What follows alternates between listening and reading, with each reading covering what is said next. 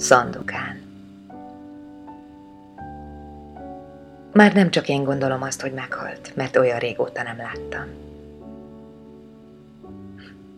A Mikrobi bácsi. Így hívtuk a háta mögött. Fénykorában nagy csibész volt.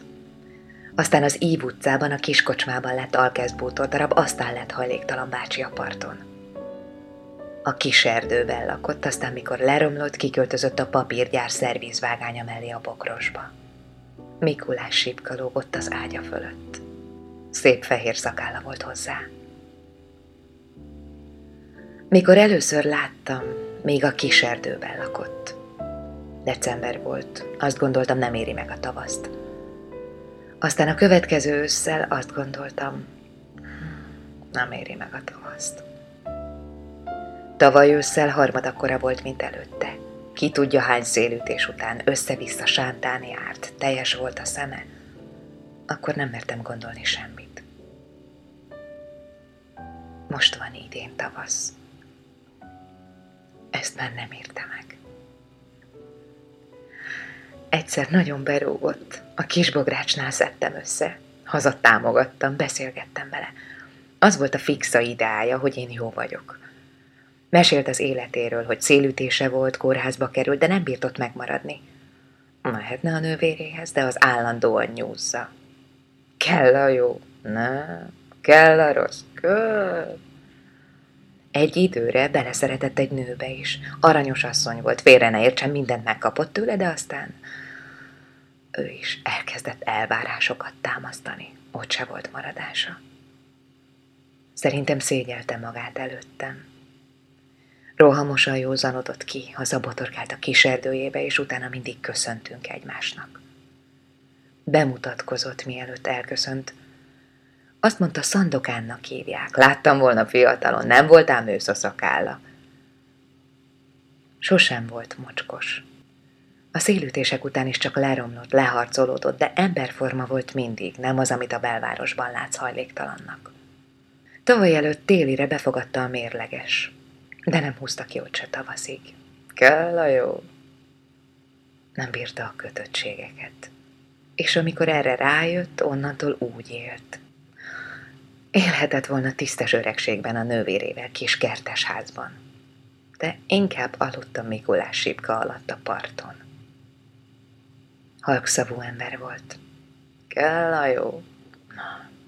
Kell a rossz. Kell.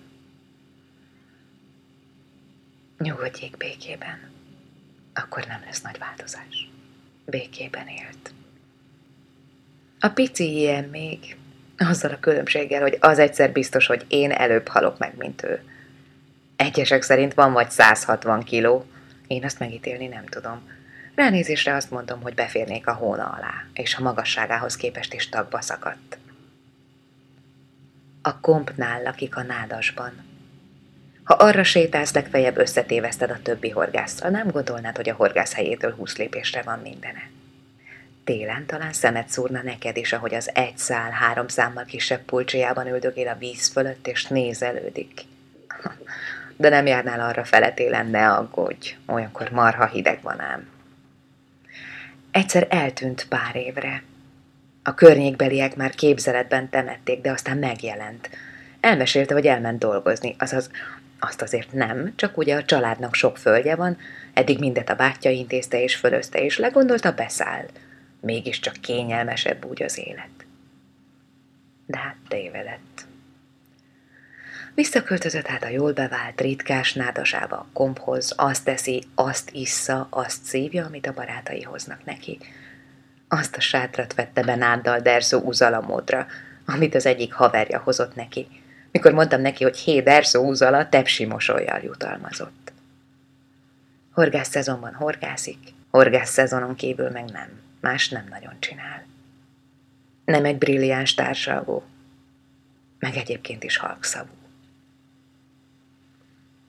Ő is úgy boldog, ahogy a Mikrobi bácsi volt, hogy megtalálta a szükségei és vágyai minimális megalkovással létrehozható legszélesebb keresztmetszetét és akkor abba belefeküdt.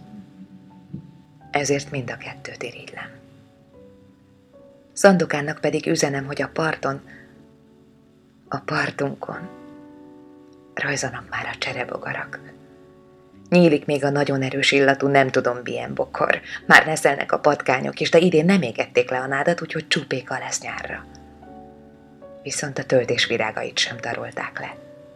Ha beléjük fekszem, nem látom az eget, és elsüppeszt az a sok illat. És hogy a kicsi jegenye, amelyik tavaly előtt ölt két rét az egyik viharba, idén is zöld el, amúgy 45 fokosan, mint tavaly. És hogy beszélgetünk róla. Meg egy dalt is, azzal a hanggal persze, ami beóvatoskodta magát a nyakam aljába. Üzenem neki, hogy képzelje el, amikor egy sikló könnyű gitár sír. És egy bivaj hangú férfi azt mondja, hogy but I never did give up. Mert ilyen volt Mikrobi bácsi. Volt ez, volt az. Aludt árokban, veszett el szerelemben. De soha, soha nem adta fel. Örülök, hogy ismertem.